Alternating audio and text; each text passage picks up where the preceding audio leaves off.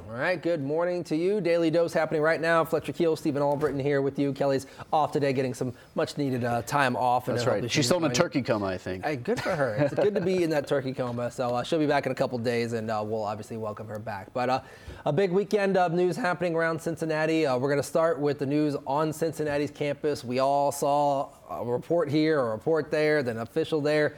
Luke Fickell leaving the Bearcats mm-hmm. for the Badgers. He's heading off to the Big Ten in Wisconsin to take over the squad there. Yeah, a bit of a return to the Big Ten yes. as he spent uh, over a decade at Ohio State from 2002 to 2016 on staff. Served as the Buckeyes interim head coach in 2011 as well. Um, and in that year, actually beat a then 12th ranked Wisconsin team, mm-hmm. uh, finished six and seven, but one of those six wins against uh, his now current future club, however you want to put it. Um, but this story went from zero to 150 in a matter of moments. The, as you were saying, the reports were starting to leak out from some of the national guys. I believe Pete Thamel uh, was the first to have it, um, and it was uh, nothing is imminent, but discussions are ongoing. We might hear something by Tuesday. That turned into a deal's on the table an announcement will come Monday afternoon. And then that turned into there was a one o'clock players meeting at Cincinnati, and then UC had their 6:15 uh, press conference last night for local media, uh, which confirmed the news that Luke Fickell headed to Wisconsin, the winningest Bearcat uh, head coach in history, 57 and 18 over 75 games. Um, I believe he also coached the fourth most games in Bearcat history um, as well. So just uh, weird timing with Bearcats move to the Big 12. You'd think he would be the one at the helm of that. But now a real opportunity to make a splash with a hire a couple big names, not, nothing official, but a couple big names being, oh, wouldn't be interesting if, if this guy might come into the fold. Mm-hmm. Uh, but uh, Kerry Coombs, a lot of ties to Ohio, a lot of ties to Cincinnati, will serve as the interim uh, forever UC's bowl game is, and uh, that's where things stand right now. Yeah, it was a, a wild Sunday, and you know, it just kind of you know, it, it, almost feels like it's happened again to Cincinnati. You don't want to call it a stepping stone school by any means at all because they're not. But Brian Kelly came from Central Michigan, had great mm-hmm. success here, leaves for Notre Dame now at LSU. Tommy right. Tuberville, same thing, went 13 and 0 here. Almost could claim a national championship because they're undefeated that season, then went off to Auburn. The UCF uh, strategy. Exactly. and, uh, and, so, but now uh, Luke Fickell, so it almost feels like a deja vu, but it still felt different with Fickell here. Right. You know, the way he was coveted and the way he still stuck around, but moving to the Big Ten, you know, the way NIL is structured these days, the way the transfer portal is happening, where you can really flip a roster with some really good players very quickly. We've seen it at LSU with Brian Kelly and what he's done at a short time at mm-hmm. LSU. And just the way the, the Big Ten Conference is set up at Wisconsin in its current form, there's a, a, path to really do great things in the Big Ten West, even with USC and UCLA coming in a couple of years. So right. it was one of those situations where, like, I got it, but at the same time, I think we were all kind of expecting him to be the next one up for the Ohio State job right. again if Ryan Day were to leave or whatever happened right. there. And that's one of the, the good things in terms of uh, Fickell's calculations with that is he's not in the same division as Ohio State, Michigan, although divisions might not exist in a couple of years. So um, has a chance to kind of break up that uh, that two team monopoly there. Uh, and you're right talking about the amount of talent that can come in with that move to the Big Ten, that player pool has already risen yep. a little bit. And yeah, we had a couple of people on our social media pages talking about uh, how it's happening to Cincinnati again and the consistency for the players. But it's easy to lose sight that he was here for six years. He was here for a while. as while playing a, while punching above their weight more often than not, Cincinnati still perceived and until next year a group of five school. Six years is about as stable as you can ask for in a lot of those instances. So, um, so a, a, great tenure. Dis- uh, what a disappointing cup weekend for sure. You yeah. lose to Tulane. USF almost has that come, almost has that upset win against UCF, and now Luke Fickell gone. So a gut punch weekend, but. Uh, Something's going to come around to make yeah. Bearcat fans smile again. Absolutely. We'll keep an eye on uh, the search committee is already put together to uh, find a new head coach, and uh, we'll see what happens there. Good luck to Coach Fickell. We're going to keep an eye on his news conference as well as he's officially um, introduced as the Wisconsin head coach. Yeah, I believe uh, that's around five o'clock, five o'clock Eastern. this night. Yeah. Um, so yeah, he'll keep an eye on that uh, as well. So, but um, from the sad to the glad.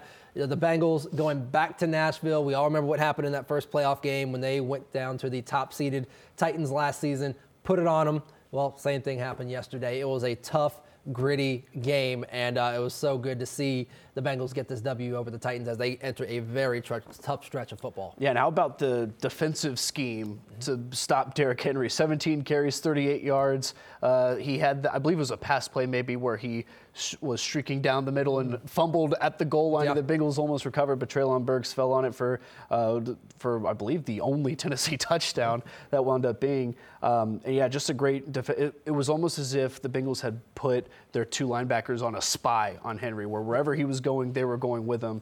I believe I saw a stat this morning that seven of his 13 touches went for one or fewer yards. So. I don't That's know what happened there, but the game plan was worked to perfection. And coupled with the Baltimore loss in Jacksonville, a tie atop the uh, AFC North for Mm-hmm. the Bengals and Ravens. Absolutely. Ravens still hold the tiebreaker because they, they have the W over That's them. right. But regardless, it was a major win. You didn't have Joe Mixon. Ja'Marr Chase was questionable, but they decided to keep him out. So the way the offense was still able to move the ball down the field effectively, Samaje Perine had another fantastic day running, the, running the football. And it's just one of those statement wins where you say, if we can win a game like this, stopping a running back like that, there's a lot of promise in this team moving forward, especially with the Chiefs coming to town on Sunday. Yeah, that's right. You get you get this gutsy win. You beat one of the top teams in the AFC, and your reward is the Chiefs coming to your stadium next week. and. Patrick Mahomes coming back. All right, we got to get over to Randy. She has a look uh, at our forecast. We'll uh, kick it over to her. All right, so our temperatures this morning are starting out in the low 40s. We have pretty thick clouds overhead, so our temperatures are going to stay in the 40s as we go through the day. You can plan on highs this afternoon into the upper 40s, about 48 or so, and then mid 40s for anything outdoors this evening.